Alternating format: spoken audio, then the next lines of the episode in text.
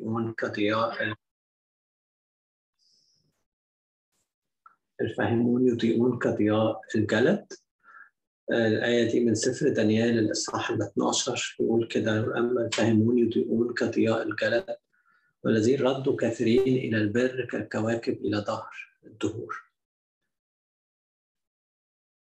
الكتاب بيقول كده إن الفاهمون بيوصف الفاهمون إن هم بينوروا زي نور السماء وكلمة بينوروا يضيئون اللي جاية هنا جاية بمعنى انعكاس مش هم النور الأصلي.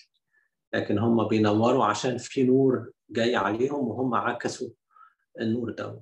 وده أساس الكتاب خلاهم يسميهم فاهمون إن النور مش بنورهم النور جاي من حتة تانية هم تعرضوا ليه وده اللي أنا النهاردة جاي أتكلم عليه. كنا الكتاب وصفنا كده إن إحنا نور العالم فإحنا نور العالم لأننا منورين بربنا لأنه هو الضوء اللي بينعكس علينا ويروح للعالم أو يروح للآخرين. أنا هتكلم في أربع نقط صغيرين. أول نقطة فيهم قال عنها الكتاب كده في أول سفر التكوين فصل الله بين النور والظلمة غريبة قوي إن الكتاب المقدس في بداياته خالص أول صفحة فيه وأول إصحاح فيه وأول كلمتين فيه يقول لك إنه كان على الغمر ظلمة. وخلق الله النور. وأول كلمات يقولها عن النور إنه لما خلق النور رأى النور أنه إيه؟ حسن. وفصل الله بين النور والضلمة.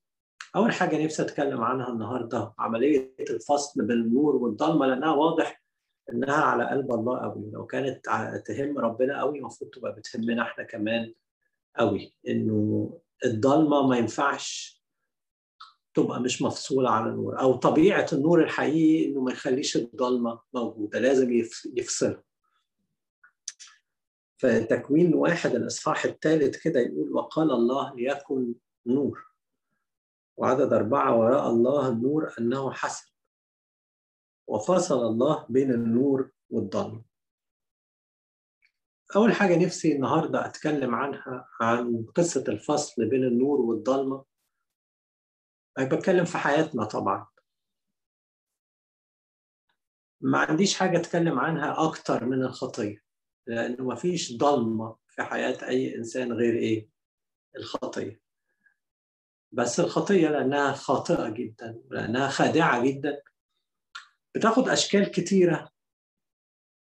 ساعات إحنا مش بنسميها خطية للأسف لكنها ده ما يغيرش من طبيعتها. فالخطية ضلمة. وكل مظاهر الموت في حياتي ما تستغربوش الكلام ده هأكده من الكتاب حالا هي برضو تنتمي للخطية. الخوف خطية والكآبة خطية. والنميمة خطية. و... وروح الفشل خطية. كل الحاجات دي خطية لأنه الكتاب كده قال كل ما هو ليس من الإيمان خطية. كل حاجة مش بحسب الإيمان خطية.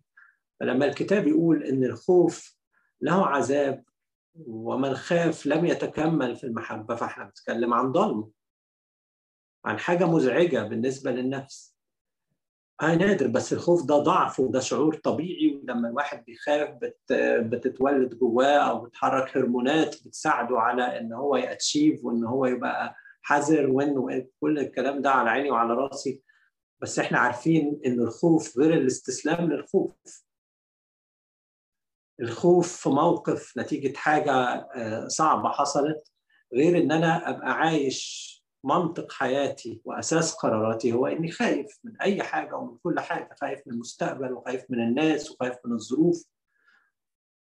الحزن طبيعي المسيح نفسه تعرض للحزن. لم يستسلم ليه. إبراهيم لما ساره ماتت حزن لكنه يقول لك قام إبراهيم من أمام ميته ما عادش قاعد في نفس الحتة.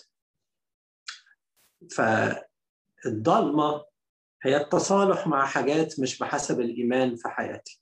الكتاب سماها خطية. الحياة بوشين خطية. الحياة بوشين ضلمة وش روحي في الاجتماع ومع أصحاب الاجتماع ووش آخر ما مش بحسب يعني مش زي الوش اللي بيبقى موجود في الاجتماع. تجميل الحاجات اللي جوايا تبييض النوايا بسميه كده أهو. إن أنا جوايا مثلا آه، روح بغضة أو انتقام أو أو أو وأنا بطلعها للناس أطلعها في صورة تانية وأنا مبيضها كده. إن دي حذر إن دي حكمة إن ده حزم إنه إنه إنه. لكن هي ليها مسمى تاني عند الله. عاملة زي قصة غسيل الأموال كده. عارفين غسيل الأموال؟ واحد جايب فلوسه من تجارة المخدرات أو من تجارة السلاح أو من أي تجارة غير مشروعة وروح يبني مستشفى عشان الناس تتعالج فيه. فهو بيحاول يحط يستخدم الفلوس في حاجة ليها منظر كويس. عامل زي بالظبط اللي بيبوض بيبيض النوايا. اللي جواه مش حلو لكن بيخرجوا في صورة تبان إنها حلو. تخرجوا لمين؟ تخرجوا للناس. الله بقى ما بيبصش اللي انت خرجته بيبص للي جوه. ده اللي الكتاب بيسميه ضلمة. الضلمة كمان في حياتي يعني كل اللي إحنا قلناه تحت بند الخطية زود عليها حتة تاني الكتاب. قال كده إنه في في يعقوب 4 17 قال من يعرف أن يعمل حسنا ولا يعمل فذلك خطية له. يعني اللي كان ينفع يعمل حسن ولم يفعل ده خطية له. ودي مقاييس الإنسان الجديد. الإنسان القديم كانت كل مقاييسه هي إرضاء الله التمسك بحرف الوصية علشان ربنا يبقى راضي عني وأتجنب قضاءه. زي ما كان الكتبه والفريسيين بيعملوا يقول لك عنهم كده في إنجيل متى؟ ويل لكم أيها الكتبة والفريسيين المراؤون لأنكم تعشرون النعنع والشبت والكمون وتركتم أثقل الناموس الحق والرحمة والإيمان. كان ينبغي أن تعملوا هذه ولا تتركوا تلك. مقاييس الإنسان الجديد مختلفة. مش أصل هم ما طلبوش مني. أصل فلان ده ما طلبش مني حاجة. طب ما أنت كنت تعرف تعمل حسنة ولم إيه؟ تفعل. ضلمة. والكتاب بيقول عنها إنها إيه؟ خطية له اصله أصل أنا ماليش دعوة بالموضوع ده أنا ماليش علاقة بيه. ده واحد يعني عنده مشكلة وأنا مش طرف من المشكلة دي. بس كنت ينفع تعمل حسنة ولم إيه؟ تفعل الكتاب بيقول إن دي خطيه مبرراتي لنفسي قد تكون إن أنا شخص كويس أو إن أنا بعمل اللي قاله الكتاب. لكن في حقيقة الأمر هناك حاجة سماها كده الكتاب أثقل الناموس. قال عنها إيه؟ الحق والرحمة والإيمان. ودول اللي كان بيعملهم يسوع وهم دول الكلام اللي بيتكلم بيه الإنسان الجديد. دول الكلام بتاع المحبة البازلة بتوع الخد الآخر والميل الثاني دول الحاجات الإنسان القديم ما بيعرفش يعملها. الكتاب بيقول كده الإنسان الجديد لو ما عاش الحاجات دي ضلمة. الإنسان الجديد ما عندوش حاجة اسمها أصلهم أصل هو ما طلبش أو أصل أصل يعني أنا ما كانش لي علاقة بالموضوع ده ما عندوش ما بيعرفش الحاجات دي. ولا يعرفوا إنه لو أنا عندي فرصة أعمل زي ما يسوع عمل إن أنا عندي فرصة أعمل الخير إن أنا أقدم المحبة إن أنا أقدم البذل إن أنا أقدم الغفران الصبر إنه إنه أنا لازم أعمل كده. لأنه لو عملتش كده هتبقى في حاجة مولعة جوايا. دي خصائص الإنسان الجديد. ليه أنا بحكي القصص دي أو بضرب الأمثلة دي كلها؟ علشان الكتاب لما ابتدى في أول صفحاته قال لنا كده إن هناك فصل بين النور والظلمه وزي ما قرينا الآية اللي في سفر دانيال اللي ينور الذين قال كده الفاهمون يضيئون كضياء الجلد. اللي بينوروا دول اتعرضوا للنور. وكتاب النور قال كده إنه فصل الله بين النور وإيه؟ والظلمه أنا بخاف من كنا إحنا أولاد الله ونشكر ربنا على كده لأنه ده شرف كبير لكل واحد فينا. ونعمة كبيرة كلنا فيها مقيمون.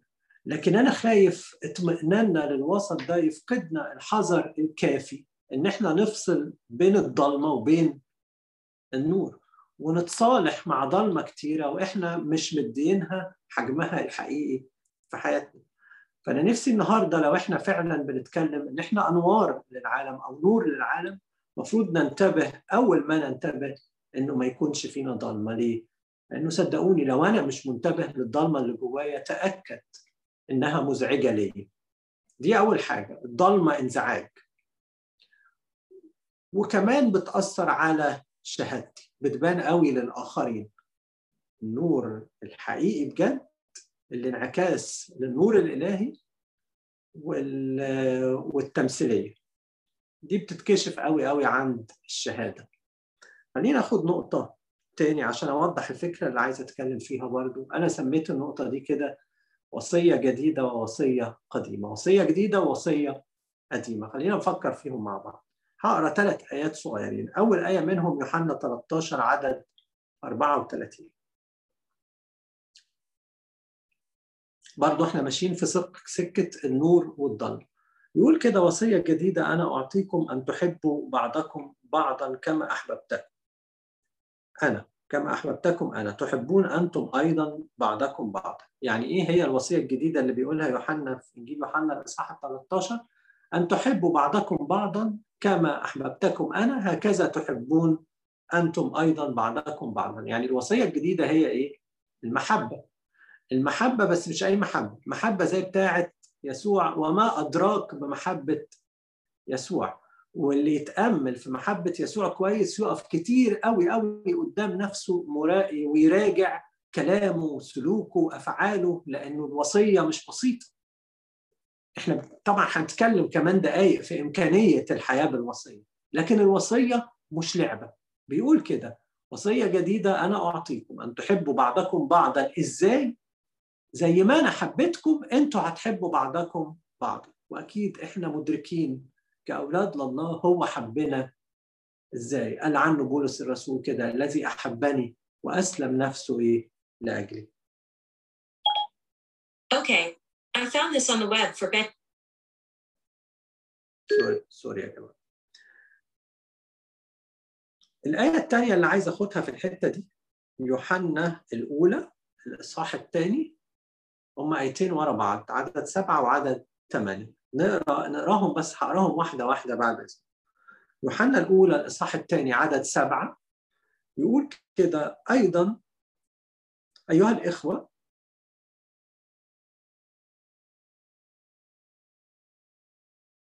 عدد سبعة. يقول كده أيها الإخوة لست أكتب إليكم وصية جديدة. بل وصية قديمة كانت عندكم من البدء. الوصية القديمة هي الكلمة التي سمعتموها من البدء. هي إيه الوصية القديمة اللي كانت عندنا؟ بحيث إن هو ما ذكرهاش صراحة هنا. بيقول أنا. لست أكتب إليكم وصية جديدة. أنا مش بقول حاجة جديدة بل وصية قديمة كانت عندكم من البدء. الوصية القديمة هي الكلمة التي سمعتموها من البدء هي كلمة الناموس. إيه هي الوصية القديمة؟ تحب الرب إلهك بكل قلبك وتحب قريبك كنفسك. ويسوع نفسه قال إنه هذا هو الناموس كله. يعني الناموس كله خارج من الوصيتين دول. تحب الرب إلهك من كل قلبك وتحب قريبك كنفسك. ما عندناش وصية ثالثة أهم من دول. طب ما أنت لسه قايل في إنجيل يوحنا إن وصية جديدة أنا أعطيكم أن تحبوا بعضكم بعضا. كما أحببتكم أنا هكذا تحبون بعضكم بعضا طب إيه الجديد بقى؟ ما أنت الوصية القديمة هي المحبة والوصية الجديدة هي المحبة. بصوا في الآية اللي بعدها على طول عدد 8 أيضا وصية جديدة أكتب لكم. ما هو حق فيه وفيكم؟ أن الظلم مضت والنور الحقيقي الآن يضيء. ركز معايا. في إنجيل يوحنا قال إن وصية جديدة هي المحبة وفي رسالة يوحنا الأولى إصحاح الثاني عدد سبعة قال الوصية مش جديدة الوصية كانت عندكم من الأول اللي هي المحبة وبعدين راح ضايف في عدد ثمانية لكن وصية جديدة أنا أكتب لكم إيه هي الوصية الجديدة؟ إن الظلمة قد مضت والنور الحقيقي الآن يضيء النور الحقيقي دي هنتكلم عنها كمان دقايق لكن الظلمة مضت والنور الحقيقي الآن إيه؟ يضيء. الجديد في الموضوع إنه بقى في نور بيكشف الضلمة والضلمة ما بتقدرش تقف قدامه. وده اللي إحنا هفسره كمان شوية الإمكانية اللي موجودة عندنا. الإمكانية اللي موجودة عندك وعندي إن إحنا نايدنتيفاي الضلمة ونغلبها كمان. هتكلم في ده كمان دقايق.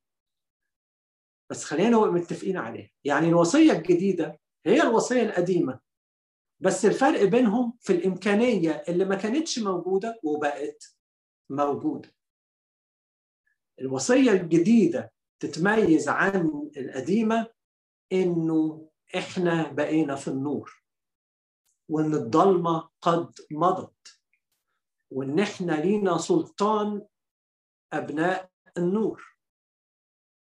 يبقى لو عايز تفكر كده إنه الوصية اللي بيتكلم عنها أو الناموس كله هو جديد وهو قديم الناموس ما اتغيرش. لكن الإمكانية اتغيرت فأضافت للوصية بعد تاني خالص ما كانش موجود ولا ينفع يتعمل في الأول. يبقى خلينا نتكلم كده على النور اللي إحنا فيه. والنور اللي اشرق علينا بمجيء ربنا يسوع المسيح. والنور اللي تنهزم وتنطرد قدامه كل إيه؟ ضلمة. وبداية الخطأ الحركة دي هي إنه يحصل فصل بين النور وبين إيه؟ الضلمة. يفصل يحصل فضح للضلمة. ياما أولاد من ربنا بيخدموا أولاد ربنا بيخدموا بيتصرفوا وبيتكلموا وبيكتبوا على الفيسبوك. وبيقولوا حاجات من واقع إيه؟ ضلمة. ومن غرض ضلمة. ومن وحي ضلمة. ومن جراح الضلمة. ومش بيتكلم من واقع إيه؟ النور. ده لا يمجد الله. ولا يعلن إننا أبناء النور. زمان أبونا متى كان مش فاكر كان السياق إيه في اعتقد في الكتاب بتاع السيرة التفصيلية أو حاجة كده بيكلموه. متهيألي يا جماعة لو خلي التعبير أنتوا بتصححوا لنفسكم يعني بعد ما نقفل. إنه كانوا بيكلموه على الهزار في الوعظ أو حاجة كده مش فاكر قوي يعني حاجة مش من بتاع يعني مش أسلوب معتاد في الكلام على الله. مش فاكر كانت الهزار ولا السخرية ولا إيه أنا مش فاكر. فقال لهم كده ان التراب ما يتخلطش بالذهب لما تبقى بتتكلم عن الذهب ما تتكلمش بأسلوب التراب. ما ينفعوش مع بعض. ما ينفعش نبقى بننقل النور من واقع ضلم. ما ينفعش تخدم الله من واقع جراحك لكن ينفع تخدم الله من واقع جراحك اللي ربنا شفاها. ينفع قوي طبعا.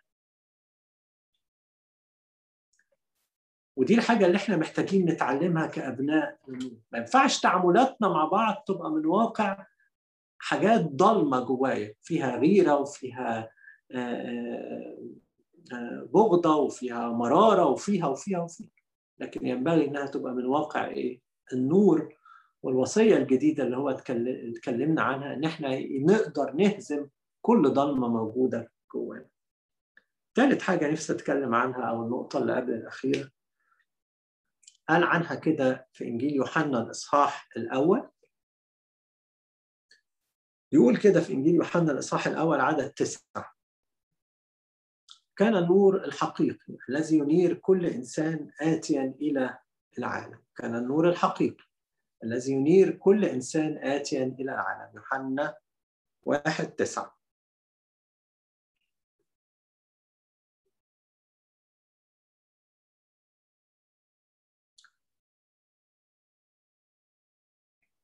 الآية دي تستحق التأمل لسه ما ما متكلم فيها مع المجموعة بتاعت اجتماع الخميس اللي هو بقى يوم الأربع من يومين ثلاثة كده.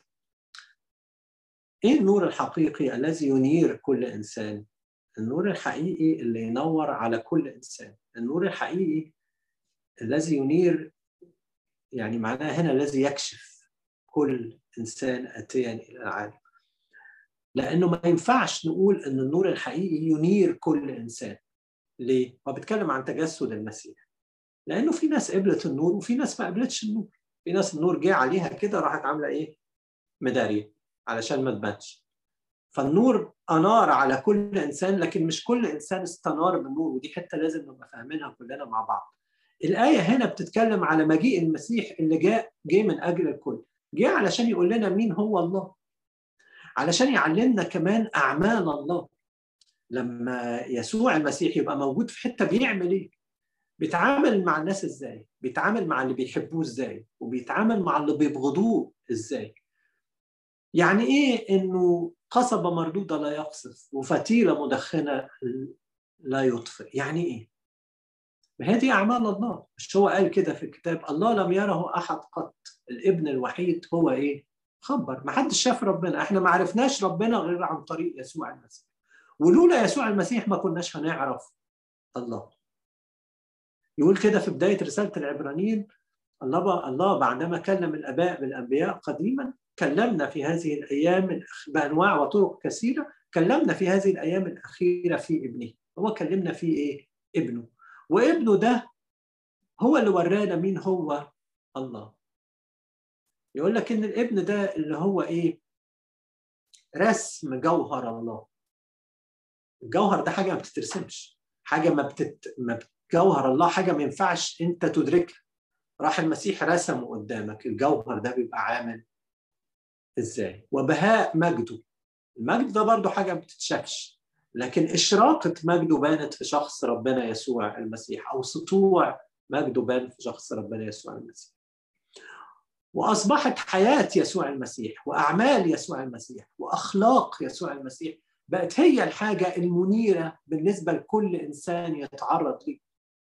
فكل ما تتعرض للمسيح أكتر كل ما تشتبك مع الكتاب أكتر كل ما تنحني أمام الكلمات أكتر كل ما النور الذي ينير كل إنسان الذي يكشف كل إنسان يكشفك ويفضح كل ضلمه ويفضح كل حاجة مستخبية ويفضح كل حاجة متسمية باسم تاني ويفضح ثقتي الزائفة بنفسي إن أنا شايف نفسي كويس وأنا مليان إيه؟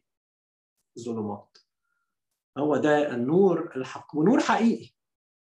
مش مش نور مزيف. هو في نور مزيف في نور مزيف. في نور مزيف بتاع صاحبك وبتاع صاحبتك. فاكرين لما تلم على موسى كده كل مر النفس؟ موجوعين. كل واحد موجوع من حاجة غير التاني. بس في الآخر يعني هيرموا بلاهم على موسى. من الآخر كده. ساعات تقعد مع صاحبك أو صاحبتك هو موجوع من حاجة و... وأنت موجوع من حاجة. وفي الآخر بي يعني بيكشف لك حاجة مش مش هي الحقيقة. لأن النور مش حقيقي. النور خارج من وجعه هو كمان ومن تعبه هو كمان. أنا مش بقول إن كل العلاقات كده ولا كل الكشف كده بس قصدي أقول لك إنه أحيانا ده بيحصل. أحيانا واحد يكشف لك والغرض جواه مش سليم. فبيكشف لك لغرض ما. عنده أجندة معينة في دماغه. عشان كده يعني بيكشف لك من زاوية معينة عشان يوصل لك إن الموضوع كده. ده نور مش حقيقي. النور الحقيقي هو اللي بيفضح الضلمة بجد. وده اللي يستحق إن إحنا نمضي أوقات وأوقات قدامه. وأقعد قدامه كده وأقول له اختبرني يا الله. لا أنا ولا أنت Mister و Mrs. perfect إحنا محتاجين نقعد قدام الله ونفحص أنفسنا حتى يكشف. ولما تقبل الكشف ساعتها تبقى أنت إيه؟ الفاهمون الذين يضيئون كضياء الجلد. أول ما بتقبل الكشف وتتفاعل معاه وتتعامل معاه تلاقي النور خرج منك على طول. النور مش مادة أدبية. يعني إيه؟ اقرأ عن الله وتكلم كلام الله تبقى منور. معلش يا فرحتي واحد بيتكلم كلام الله وهو لسانه طويل وقليل الأدب. مش هينور. لأنه قلب كلام الله مش كده.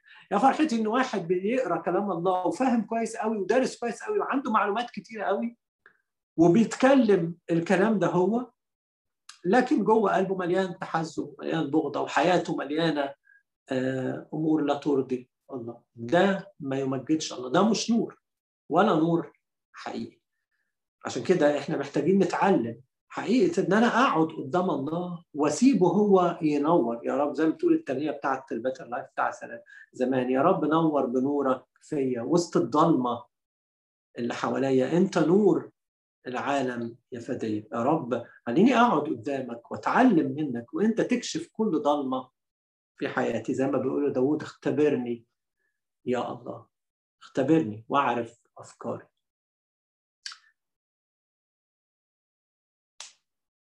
عايز أضرب مثال على الحتة دي. برضه حكيته يوم الأربع. عن دي آخر حتة هقولها من اللي قلته يوم الأربع عشان لو حد حضر الاجتماعات كنت مرة في وأنا في كندا كان في اجتماع كده في أحد البيوت ناس كتيرة موجودة وكان في أحد الخدام الرائعين. كانش كمان من الطائفه بتاعتنا. وأنا اتعرفت عليه يوميها وانبسطت قوي إن أنا اتعرفت عليه وشه مليان نعمة. وبعد الاجتماع اتعرفت عليه بشكل شخصي وعرفته على حنان وعرفته أنا بعمل إيه وعايش فين وبشتغل فين وحالتي إيه وكده وتعرفت عليه هو كمان. عرفت منه إن هو ما بيعملش حاجة في حياته غير إن هو يلف في كل حتة في الدنيا يساند المتعبين ويتكلم عن المخلص. كان يعني وقتها جاي كندا عشان عنده كذا عيلة جاي لهم عشان يعضدهم مش أكتر من كده. مفيش حتة بتموله مفيش حتة بتساعده بيعمل كل الحاجات دي مع ربنا. مش عايز حاجة من حد مش منتظر حاجة من حد. وشه مليان ابتهاج وفرح ونعمة. وبعدين انتهت علاقتنا على كده لأن هو كان راجع بعد كده أعتقد مصر. وأنا وقتها كنت مكمل في كندا. ولقيته بعد يومين ثلاثة ضافني على الفيسبوك. وبقت علاقتنا كده علاقة من بعيد لبعيد على الفيسبوك. ما بقاش يعني مفيش حاجة شخصية يعني لا رسائل ولا أي حاجة. مرت سنين ولقيته مرة باعت لي على الفيسبوك message message private بيقول لي نادر أخبارك إيه؟ طمني عليك وعلى حنان وعلى البنات وكده. فاتكلمت معاه وسألت عليه وأنت أخبارك إيه؟ وكلمنا وخلاص. بقى أنا كنت مستغرب يعني يعني إيه؟ عمرنا عمرنا ما اتكلمنا بشكل شخصي غير يوم ما اتقابلنا من سنين في الاجتماع. بعدين بيقول لقيته بيقول لي نادر عايز أقول لك على حاجة. قلت له قول. قال لي آه أنا في حاجة ربنا بعتها لي النهارده. وعايز عايز أقول لك عليها. لأن أنا حاسس إنها ليك. فقلت له قال لي لا تتوانى.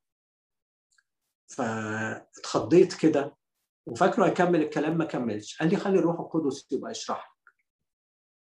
وأنا ما افتكرش إن هو يعني عنده أكتر من كده ليه يعني ما افتكرش إنه عنده حاجة ما قالهاش. هو ده اللي عنده. بس هو عارف إنه ليا. وغالبا متأكد. وبعتهولي. طب ليه يا نادر كنت متأكد كده عشان حاجتين؟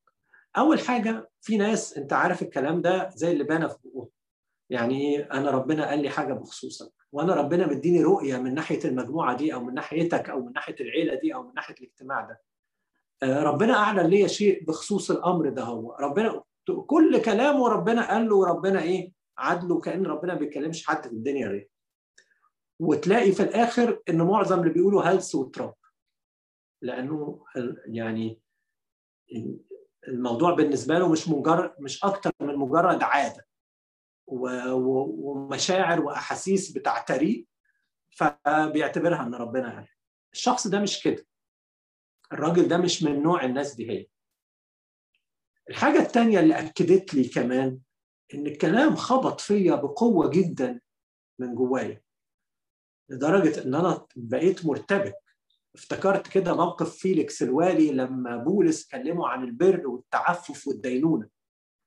وانتوا عارفين فيليكس كانت عنده علاقة مش مظبوطة مع دروسيلا اللي بيقول إنها مراته.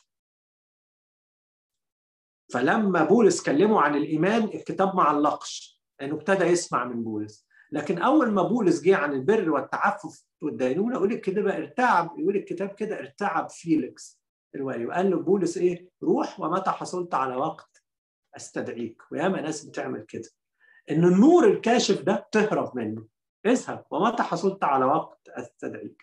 زي اللي قال عنه يعقوب كده في الصح الواحد في الرسالة بتاعته يقول لك كده لأنه إن كان أحد سامعا للكلمة وليس عاملا فذاك يشبه رجلا ناظرا وجه في مرآة فإنه نظر ذاته ومضى وللوقت نسى ما هو. مش لازم تفتحوا الشاهد ده أنا هقول واحد راجل ده بيشبه الناس اللي بيسمع الكلمة ومش عايز يعمل دي. عامل واحد زي واحد بص في المراية لقى خلفته خلقته مشلفطة راح مشي ونسي أو مشي عشان ينسى عشان ما يتعاملش مع المشهد القبيح اللي هو شافه في المراية. ده بيقول لك إيه؟ ده الراجل إن كان أحد سامعا للكلمة وليس عاملا مش عايز يعمل حاجة. فالمهم أرجع للحكاية بتاعتي. الراجل ده خلص معايا المحادثة اللي في الفيسبوك اللي ما خدتش دقيقتين ثلاثة دي هي. وبعدين أنا قفلت وأنا بضرب بقى حيث بيس طب إيه؟ لا اتوانى في إيه؟ وبعدين قلت ده أنا ظهري واجعني بقاله كام يوم. لا يكون عندي حاجة وحشة وأنا متأخر في إن أنا أروح للدكتور. لا اتوانى إن أنا أروح للدكتور. وبعدين يعني زي ما تقول الفكرة طلعت هبلة شوية. فلقيت إنه مش غالبا مش هي دي الفكرة. وبعدين قلت آه يمكن ربنا هيبعت لي حاجة معينة فرصة معينة في الشغل أقتنصها وما ترددش زي عوايدي. وبعدين لقيت الفكرة أعبط من اللي قبلها. وبعدين قلت لا تكون حاجة ليها علاقة بحنان أو بالبنات أو وخمس ست سبع أفكار عمالين يروحوا في دماغي بمنتهى الارتباك.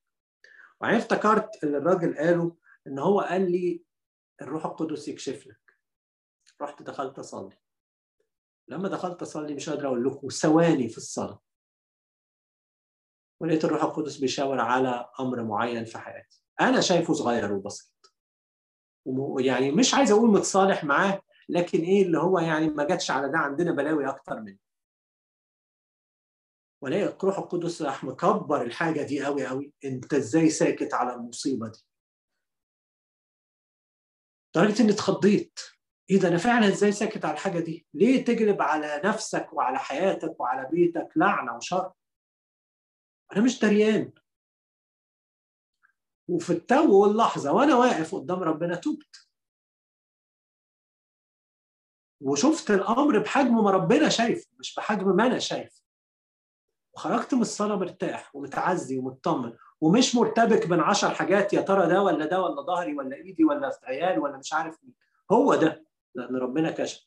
ده اللي أنا عايز أقوله. كان النور الحقيقي الذي ينير كل إنسان اتيا إلى العالم. اللي بيتعرض ليه بتنكشف كل ضلمة. لو بتتعرض ليه بأمانة وبثقة يمكن أنا كنت يعني بطيء لدرجة إنه اضطر يبعت لي رسالة استثنائية من شخص آخر. من كتر ما أنا كنت مصغر الموضوع أكتر من اللازم. بس مش لازم يحصل معانا كده. وأنا بصلي أول مثل جه في في بالي وقتها لوط. لما كانت بتخرب مدن الدائرة وربنا بيولع فيها كلها جاله الملاك عشان ينقذه يقول لك كتاب ولما توانى أمسك الملاك بيده رب ما تخلينيش زي لوط. وهي بتولع بتلحقني في آخر لحظة وطبعا كان في خسائر كتير. أجمل حاجة في النور الحقيقي إنه ينير إنه يكشف وإنه يحركك ناحية التوبة اللي هي بتهزم كل ضلمه وكل خطية وتخرجك وانت تاني شبعان بالنور وتسطع كمان النور وينور من خلالك. الفاهمون يضيئون كضياء الجلد والذين ردوا كثيرين إلى البر كالكواكب إلى ظهر الدهور. يبقى ثالث نقطة تكلمنا فيها النور الحقيقي اللي بيكشف واللي بيقبل الكشف ينير يعني يكشف. واللي بيقبل الكشف هو كمان إيه يستنير ويصير نور بس من نوع تاني نور انعكاس للنور اللي نور فيه واللي نور عليه. ده أمر مهم ينبغي إن إحنا ننتبه ليه. هي دي طريقة الفصل بين النور والضلمة. ما بقاش أنا اسمي في النور ومطربخ على الضلمة جوايا. دي أعظم كارثة في أولاد الله. حتى لو كانت الضلمة دي جراح قديمة لم تشفى. لو جه الميعاد وربنا شاور الجراح دي محتاجة تتشفي. خلينا ناخد نقطة أخيرة أختم بيها. وهي النقطة العملية اللي نفسي أقولها في الآخر كلامي. إننا يجب أن ننتبه. أنا واخد تعبير يجب أن ننتبه ده من رسالة العبرانيين الإصحاح الثاني عدد واحد. يقول لك كده لذلك يجب أن ننتبه أكثر إلى ما سمعناه لئلا نفوت. محتاجين نركز شوية زيادة. ننتبه أكثر لما سمعناه لئلا نفوت. ما ينفعش يبقى ابن الله عديم الانتباه لكلام الله. أو يقصد يفوت كلام الله.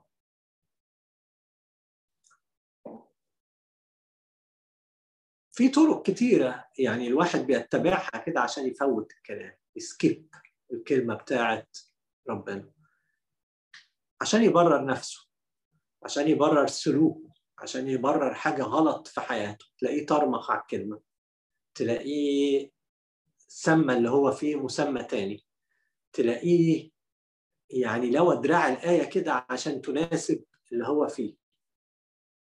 خلينا نتعلم الحتة دي من ربنا. لما النور يجي انتبه أكثر للنور.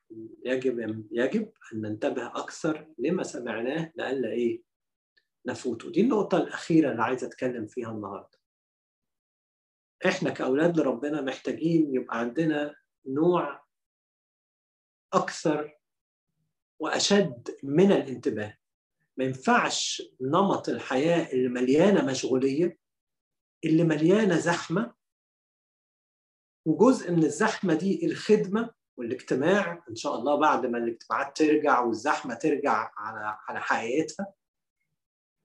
والشغل والتقدم في الشغل واللي جاب عيال العيال واللي عياله في المدارس اتشغل معاهم وقصة كبيرة قوي واللي عايز يتجوز واللي اتجوز واللي عايز يخطب واللي خطب قص واللي بيجهز قصة ملهاش نهاية. ما ينفعش نبقى مشغولين والضلمة تبتدي تحتل حيز أكبر.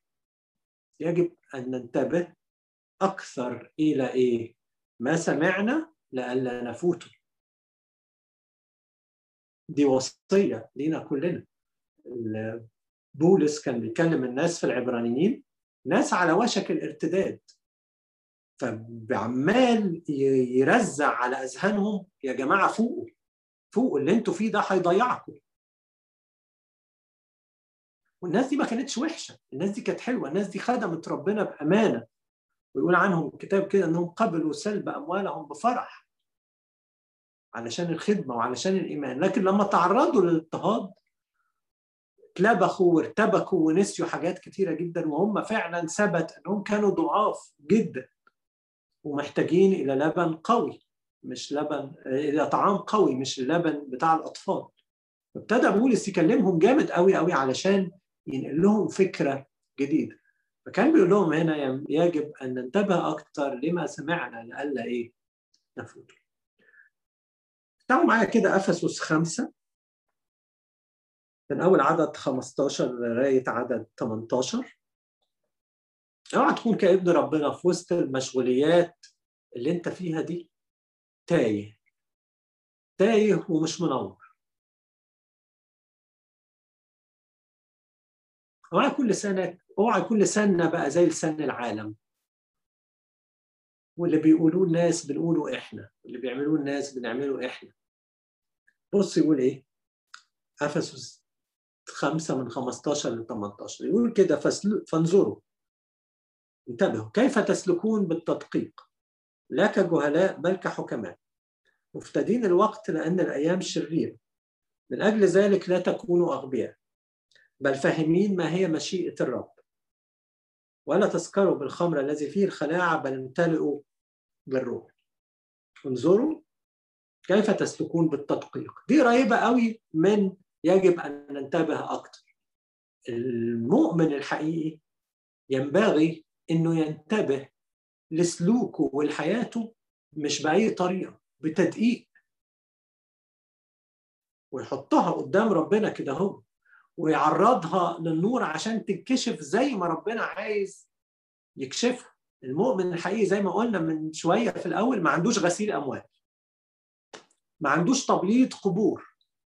ما عندوش الكلام ده. لو أنت شايفها رب خطية يبقى اسمها خطية. لو أنت بتقول عليها ضلمة تبقى ضلمة. مش هجامل حاجة في حياتي على حساب الحق وعلى حساب كلمتك. إحنا شاطرين قوي ان إحنا نتكلم على الضلمة اللي عند الناس. أنا شاطر قوي إن أنا أشاور على الضلمة اللي حواليا. وأنا مش دريان على الضلمة إيه اللي فيا. شيل الخشبة في الأول زي ما بيقول لك الكتاب. قبل ما تبص للقذى معلش أستسمحك كده وده اللي بيقوله يسوع. شيل الخشبة. عشان تشوف كويس. لا كجهلاء بل كإيه؟ حكماء. حاجة يعني صعبة قوي فاكرين المثل بتاع وكيل الظلم؟ المثل بتاع وكيل الظلم يقول لك كده هو إنه لأن أبناء هذا الظهر في جيلهم أحكم من أبناء النور. حاجة توجع القلب قوي لما يبقى أبناء هذا الظهر في جيلهم أحكم من أبناء إيه؟ النور. من حيث إيه؟ عملوا إيه أبناء هذا الظهر في جيلهم؟ أحكم من أبناء النور. الكتاب بيقول كده إنه كان في وكيل صاحب وكالة كان في صاحب وكالة وكان في وكيل شغال تحت صاحب الوكالة. الناس الوكيل ده كل اللي بيعمله إنه بيسلف الناس غلات وزيت ومش عارف إيه وقت ما يبقى في مجاعة. ويسلفهم ويكتب عليهم زي ما تقولوا كده كمبيالات. بس الوكيل وصاحب الوكالة هما الاثنين حرامية في بعض. فكان الراجل يجي يستلف غلات بما يوازي 100 جنيه مثلا يكتبوا حاجة كمبياله على نفسه ب 1000 جنيه. وإذا كان عاجبك. فكانت الناس تاخد والناس مش بتسدد أساسا لانها في مجاعة. وبعدين الناس فتنت لصاحب الوكالة إن الوكيل نفسه بيسمسر لنفسه لحسابه الخاص. فراح صاحب الوكالة راح للوكيل قال له معلش أنت كده إيه اعطيني حساب وكالتك أنت اترفدت. فالوكيل قعد يفكر. قال لك دلوقتي أنا عندي مشكلة كبيرة قوي لو فكرت إن أنا بعد ما اترفد هشتغل إيه؟ هروح أشتغل في الأرض؟ أنا ما أعرفش أشتغل في الأرض لأني عمري ما كنت فلاح. ما عنديش النهم طيب أروح للناس دي؟ الناس دي مش هتقبلني في بيوتها لأني افتريت عليها سنين طويلة قوي طب أعمل إيه؟ قال لك لأنه بحكمة قد فعل. أنا هعمل ميزان ما بين السيد اللص ده هو وما بين الناس الغلابة دول. نادى الراجل اللي عليه أنا بتخيل كده اللي عليه ألف كمبيالة بألف قال له أنت خدت بضاعة بكام؟ قال له ب 100 قال له طب بص اكتب 150 هتعرف تسدد ال 150 قال له آه هبتدي أسدد شوية منه يلا 150 وراح مشاه فالراجل انبسط قوي إنه اتشال من على قلبه دين كبير قوي. وصاحب الوكالة هو رخر انبسط. ليه؟ لأن الناس ما كانتش بتسدد لضخامة الدين. ابتدوا يسددوا شوية. فيقول لك إن هو صنع اتزان بحكمة قد فعل. ما بين صاحب الوكالة القاسي وما بين اللي هو مفروض يعمله عشان الناس دي تقبله بعد كده. وراح الروح القدس صاحب المثل قال لك إيه؟ لأن أبناء هذا فمدح السيد وكيل الظلم إذ بحكمة قد فعل. إيه الحكمة اللي عملها وكيل الظلم؟ إنه عمل ميزان وزن الأمور صح. ما عنديش حل غير إن السيد القاسي يرضى وما عنديش حل برضه غير إن الناس ما تبقاش قلبة عليا. فهو الحكمة هنا جاية من من زاوية الاتزان. أنا مشغول في شغلي وفي بيتي وفا وفا وفا وعندي مليون حاجة. بس ربنا عايزنا ننور في حتت معينة منها الشغل والبيت والحتت دي. ربنا عايزني أتصرف بحكمة في حياتي. ما بقاش سايب نفسي اللي بيحصل والموجة اللي شايلاني وبطير معاها لكن عايزني كأبناء للنور يبقى عندي حكمة الاتزان ده. آه هتشتغل وهتتعب وهتواجه صعوبات وتحديات وأوجاع وألام الحياة. لكنك هتصنع الميزان ده في نفس الوقت. إنك هتبقى في كل الأماكن دي هي. وأماكن أخرى. نور للعالم. الشاطر اللي بيعمل الميزان ده. في كل حتة هو موجود فيها. فبيقول لك انظروا كيف تسلكون بالتدقيق. لا تبقوا مش دريانين. لا تبقوا ظلمة. بتعبير المثل بتاع وكيل الظلم.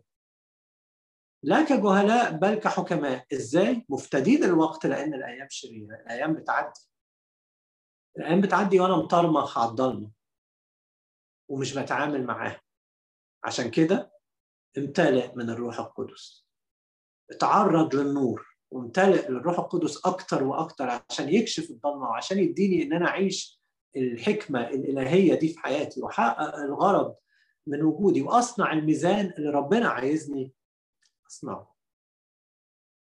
أيوه محتاجين انتباه ومحتاجين تدقيق آخر حاجة آخر شاهد هاخده في يوحنا الأولى الإصحاح الثالث عدد 20 يقول كده لأنه إن لمتنا قلوبنا فالله أعظم من قلوبنا ويعلم كل شيء. الحقيقة الآية دي دوخت ناس كتيرة قوي مع إنها بسيطة مش للدرجة دي صعبة. لأنه إن لمتنا قلوبنا فالله أعظم من قلوبنا ويعلم كل شيء. لما تلاقي قلبك بالروح القدس كده لامك شوية مش هقول لك كتير. خليك فاهم إنه الله أعظم من قلوبنا ويعلم كل شيء. يعني ممكن القلب اللي قلبك الحاجة اللي قلبك لايمك عليها حاجة بسيطة كده فأنت مصغرها. ممكن يبقى ربنا شايفها كبيرة قوي لأن الله اعظم من قلوبنا ويعلم إيه؟ كل شيء قدم التوبة فورا. وزي ما قال الكتاب كده اذهب وافعل حسنا. ربنا هيديك نعمة في اللي أنت بتعمله. فالله يعلم كل شيء حتى لو أنا سميت الحاجة غير الاسم بتاعها عند الله. ده نوع من الانتباه. ونوع من التدقيق اللي بيديهولنا الروح القدس. كل ما تمتلئ بالروح القدس أكتر كل ما تتعرض للنور أكتر كل ما تقعد مع ربنا أكتر يديك إنك تستجيب لإيحاءات الروح أكتر وتشوف الحاجات اللي ربنا بيشاور عليها أكتر وفي حجمها الحقيقي. أوقات كتيره قوي ببقى أنا شايف الحاجة قد كده ويبقى ربنا شايفها قد كده. وساعات اختلاف الأحجام اختلاف المقاسات دوا هو اللي بيخليني أتساهل مع حاجات كتيرة ما ينفعش التساهل عنها في حياتي. لا تتوانى. لا تتوانى. إحنا ربنا عايزنا هنا على الأرض نور وملح. وإدانا الإمكانية. إيه هي الإمكانية اللي قال عنها؟ في يوحنا قال كده الظلمة قد مضت والنور الحقيقي الآن إيه؟ يضيء إدانا الإمكانية إن هو ينور فينا.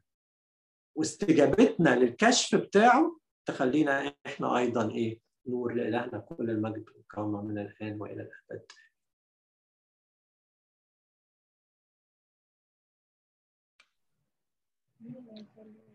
ممكن تصلي يا مارك؟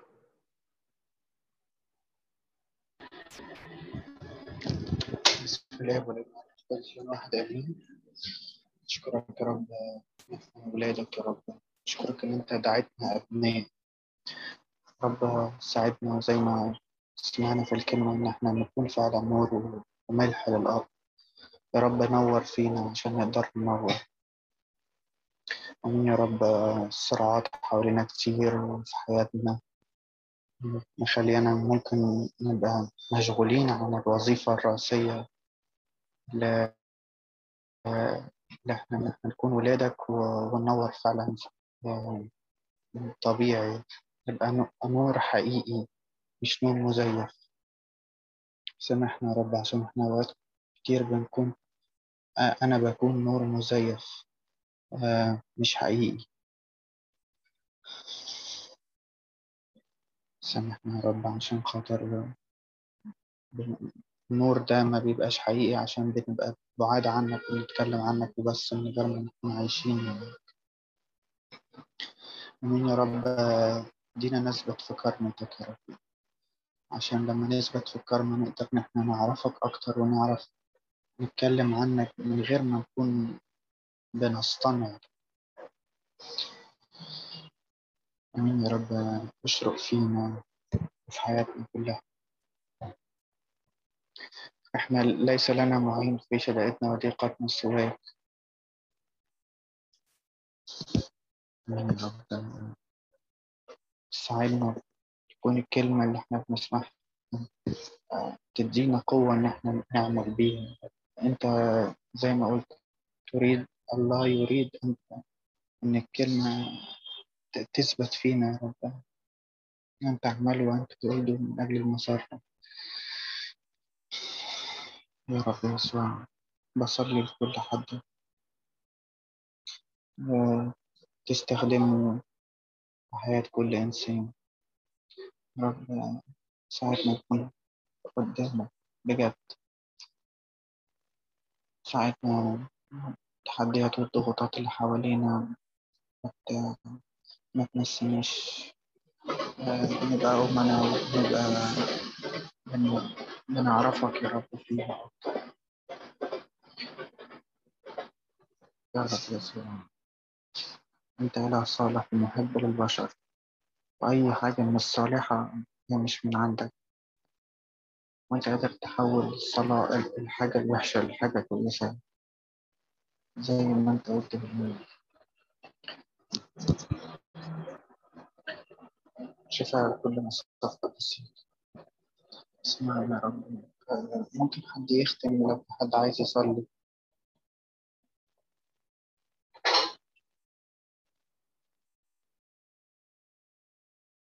حد عايز يصلي طيب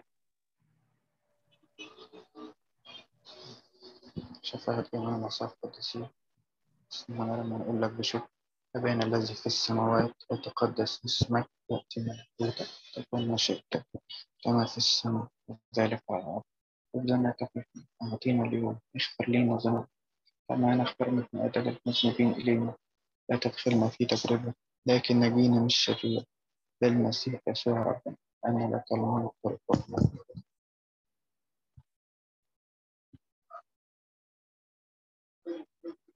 أمين تعيشوا وتصلوا. عيشوا شكراً وتصلوا. حبايبي. ميرسي.